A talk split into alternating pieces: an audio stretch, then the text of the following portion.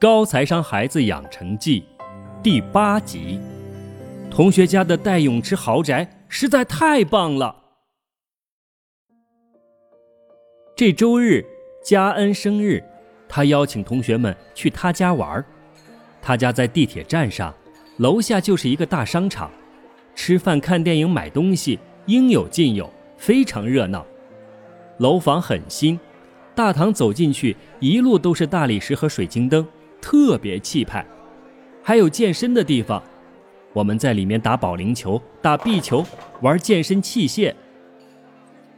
他家在四十几楼的顶层，电梯超级快，而且很安静，一眨眼就到了。房间好大呀，里面有两层。妈妈说这种房型叫做复式特色房，两层加起来总共有一百六十平米呢，在香港算是很大很大的房子了。房间里也全是大理石装饰，落地大玻璃，窗外恰好有一片公园，郁郁葱葱，看着非常开阔，特别舒心。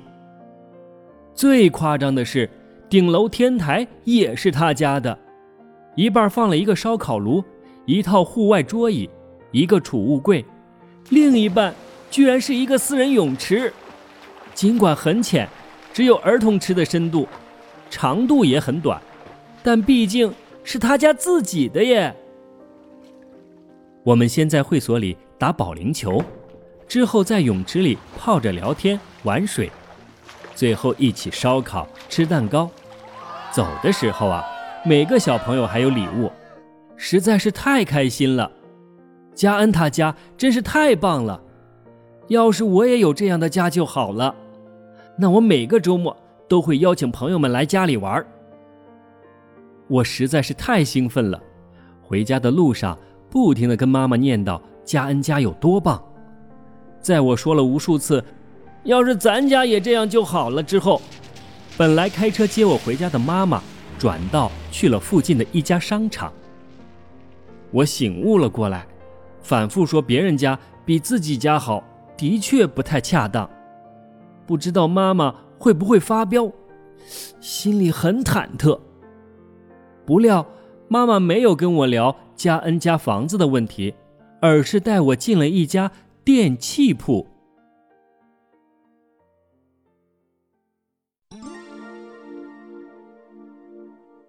选哪一款电饭煲？我们走到了一排电饭煲的货架前，妈妈问。如果想买一款电饭煲，你会买哪一个？家里不是已经有电饭煲了吗？我疑惑地问。还记得上次我们说要学会挑选价廉物美的产品吗？这一次我就带你过来试一试。好耶！我摩拳擦掌起来，在架子前来回走了好几次，看着眼前一溜烟长得差不多的电饭煲。我傻眼了，怎么有的要三千多，有的只要三百？是因为品牌不同吗？除了品牌不同以外，还有外观、容量、功能、性能、耗电量、方便性等方面的不同。这些不同啊，都会影响价格的高低。妈妈指着其中的一个三千多的电饭煲说：“你看这个，外观是酒红色的。”比其他的更加抢眼，容量方面它最大，可以一次性煮更多米。功能方面，除了煮米饭、煲粥等基本功能以外，还能煲汤、发酵、煮温泉蛋糕。性能指的是运转的快不快、稳不稳定、会不会老要修，这些可以去网上查用户评论。耗电量和性能一样。都是使用电饭煲的成本。买东西除了一次性的购买费用以外，还要考虑使用的成本。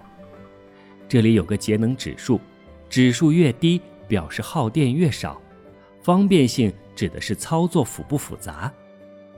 我反复比较了一下后说：“那我就买这个最贵的，它的功能最多，容量最大，节能指数也很低啊。”各方面条件越好的东西啊，价格一般都越贵。如果买了这个锅，我们就会为一些本来不需要的功能买了单。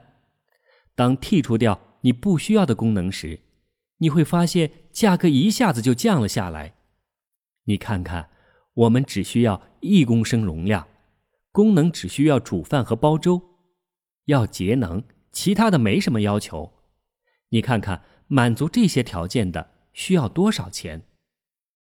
我再找了找，惊讶道：“最便宜的只要三百元，最贵的也才一千多。”妈妈说：“昂贵的东西并不一定是适合你的东西，因为商家的销售手段，我们常常为一些根本用不上的功能买单，支付了远高于你需要的价值的价格。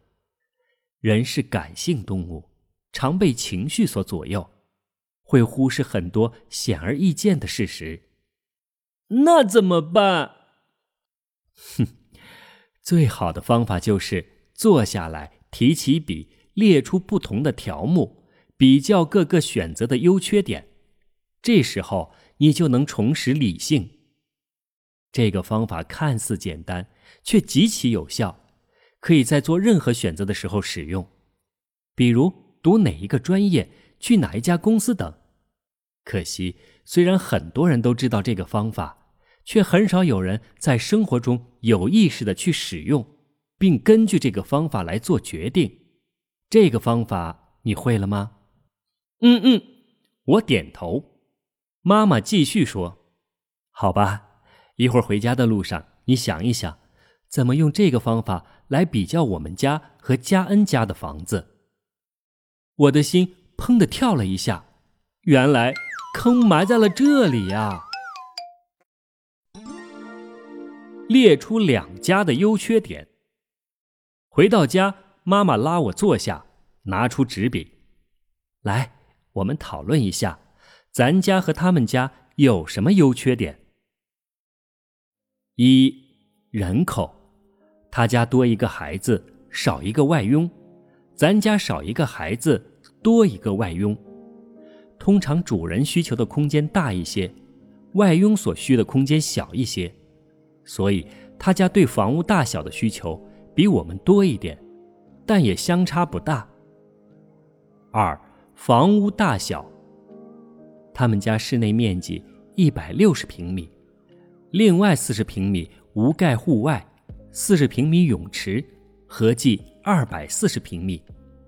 咱家房屋面积一百平米，另外四十平米有盖户外，五十平米无盖花园，合计一百九十平米。他家室内面积更多，咱家有用的户外面积更多。三，房间数，他家四间房，四个洗手间，咱家四间房，两个洗手间，因此他家比咱家多两个洗手间，每个房间也大一点点，但相差也不大。四，配套，他家有私家泳池。咱家需要步行五分钟去会所游泳，但会所的泳池更大。他家的会所装修更豪华，咱家的会所比较朴素，但从功能上来说，咱家的会所提供的设施更多样化。五，周围环境，他家在地铁站上面，交通和购物更方便，但人口也更密集、更杂乱。咱家需要开车或坐小区的穿梭巴士出门，但更幽静、更天然。列出这些后，妈妈继续问：“ 现在你觉得咱家跟他家相比，哪一个更好啊？”我犹犹豫豫地说：“好像差不多，他家更漂亮一点。”妈妈说：“是的呀，他家的房间大一点。”装修更新、更豪华些，但总的来说，并不比我们好很多，对吗？我点点头。妈妈继续说：“很多时候，我们会被情绪所影响，心心念念、反反复复，总觉得另一样更好。但当你静下心来，拿起笔列一下优缺点，你就会看到以往忽视掉的一面，从而恢复理性，帮助你更好的做决定。我们再来看看，拥有这两个房子，我们分别要付出什么？三，比较两家的投入。一，交易成本，根据市场价，咱家值一千万，他家值三千万。这是房子的单价，如果要把房子买下来，除了房子的单价以外，还需要其他费用，如律师费、中介佣金、房契、按揭契、离印费等。这些啊，都与房价相关。房子越贵，这些费用也越贵。我们把买下一样物品所需要支付的所有费用，叫做交易成本。在这里也即房价和其他费用的总和。这两套房大致估算交易成本要相差两千一百万。二，持有成本，因为拥有这套房子，我们需要支付管理费，管理费与房子的室内面积有关，室内面积越大，费用越高，加上他们的私人泳池。必须额外聘请公司护理，要定期消毒，防止漏水，保持水循环。平均每月增加费用两千元。再有，我们的房子含免费车位，他们家需要另租车位。以一辆车计算，每月车位租金也要两千元。三项费用合计，他们家比咱家每月要多付五千元，一年。就是六万元。三，机会成本，因为咱家选了便宜的房子，省了两千一百万交易成本。这笔钱啊，如果买了长期稳定的债券或大型蓝筹股，每年百分之五的利息妥妥的，那每年至少多赚一百零五万。如果买五百万一套的小公寓出租，可以买四套。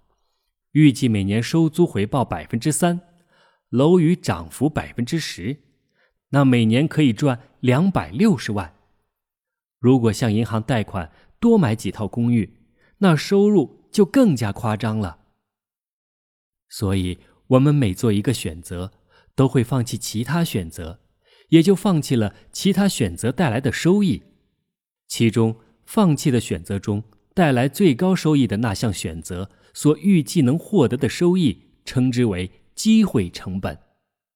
在这里，我们如果选择他家的房子，那么机会成本将超过每年两百六十万，十年下来就至少是两千六百万。你愿意每年多花两百六十万，换来房间大一点，又不是大很多，装修更新更豪华一点，也不是相差很远嘛？这一年的两百六十万啊！大概需要大学毕业生们工作十年，不吃不喝不花费才能存到。哎呀，每年多花两百六十万，不要不要不要不要不要！我的头摇得像拨浪鼓一样。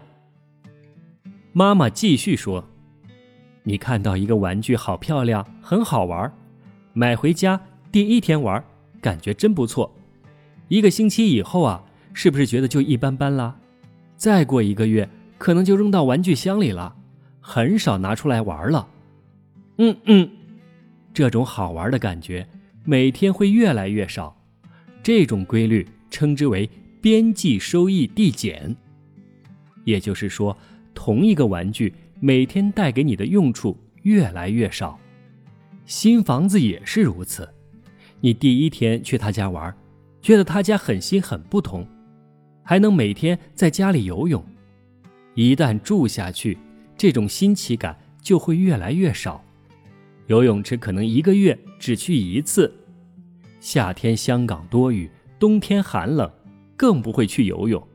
但由于怕阳光暴晒，造成泳池瓷砖开裂而漏水，还必须每天存着水，费用却要每天支付，是挺不值的。但是他家为什么会买呢？我们不知道他家的经济情况如何，也许这每个月的运营成本只占他们家支出的很少一部分。也许他们没有这么仔细的算算账。再或者，还记得我们说过的吗？每个人对重要的事情定义不同啊，因此大家才有不同的选择。每个家庭有他们自己的需求，也许对我们来说不重要的，对他们来说很重要。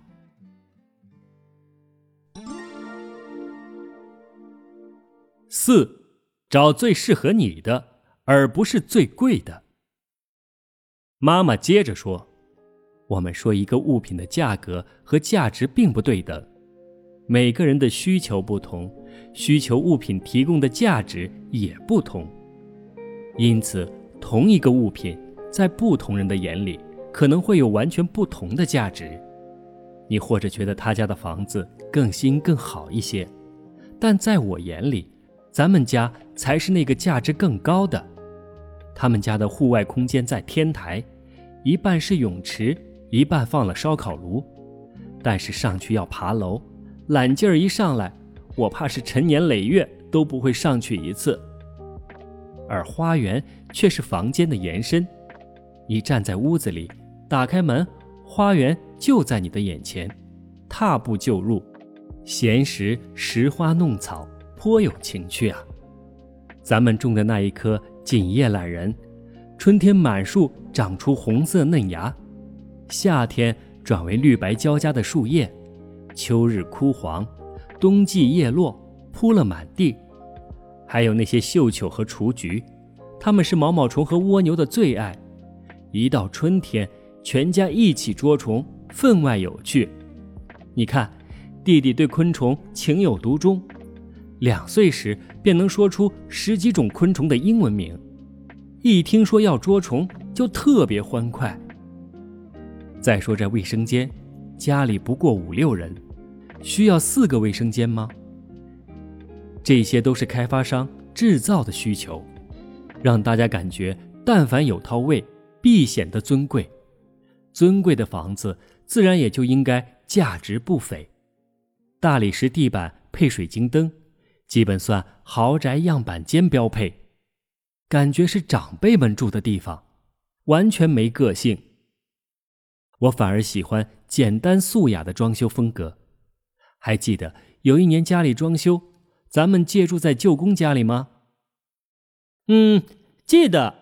舅公家也很大，楼下也是地铁站，还有商场，购物用餐都很方便。嗯。很多香港人喜欢住那里，因此楼价也很贵。可我就是住不惯。晚上窗外总有车开过，呜呜作响。咱们家晚上也吵。到了冬天，有一种鸟南迁来避寒，不知道叫什么，喜欢大晚上在屋顶上一圈一圈的盘旋，间或着几声鸣叫，高亢洪亮。有邻居在小区群里抱怨，要找渔民署把他们赶走，反被其他邻居嘲笑。如果怕鸟吵，就别住在这里。我也怕人多，走在中环或者元朗，周围都是人，摩肩接踵，行色匆匆。人群中，我反而觉得孤独，心不知道属于哪里。而在自家附近，闲庭信步，走几分钟。都遇不到一个人，内心却异常宁静。妈妈说这些话的时候，脸上似乎透着柔柔的光。我也是，我也是，我也不喜欢人多。所以啊，比之砒霜，吾之蜜糖。豪宅虽然昂贵，却不如咱们自己的小屋。我猛地点头，我也最喜欢自己家。抓住核心价值，剔除边缘价值，你就能大大的降低价格。妈妈继续说：“要想买房子，大户型、高层、向南、交通便利、知名开发商、装修豪华，如果每一个条件都符合，价格必然高不可攀。你是否要拼尽全力去买？你看你大表叔，收入高。”对自己的定位也高，第一次买房就要买港岛半山或九龙塘何文田等高档社区，一定要买大户型，要是新楼，这样首付就很高，还要再背很重的贷款，很多年都缓不过气来。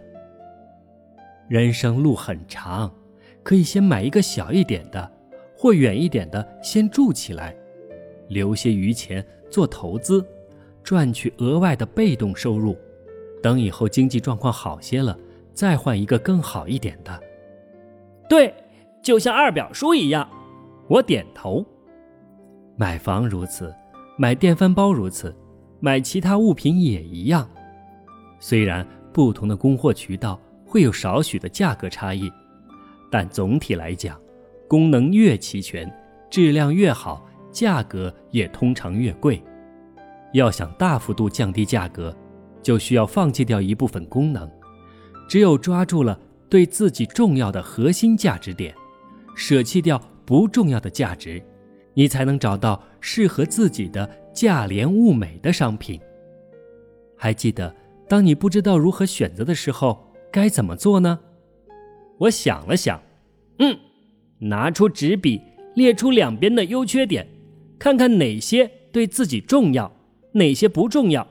只关注重要的点，放弃掉不重要的点。父母偷偷学，选择一样物品，和孩子一起用纸笔列出该物品的不同维度，以及不同选择的优缺点，和孩子一起分析哪一个维度对自己来说更重要，哪一个维度可以放弃。今天的故事就讲到这里，我们下集再见。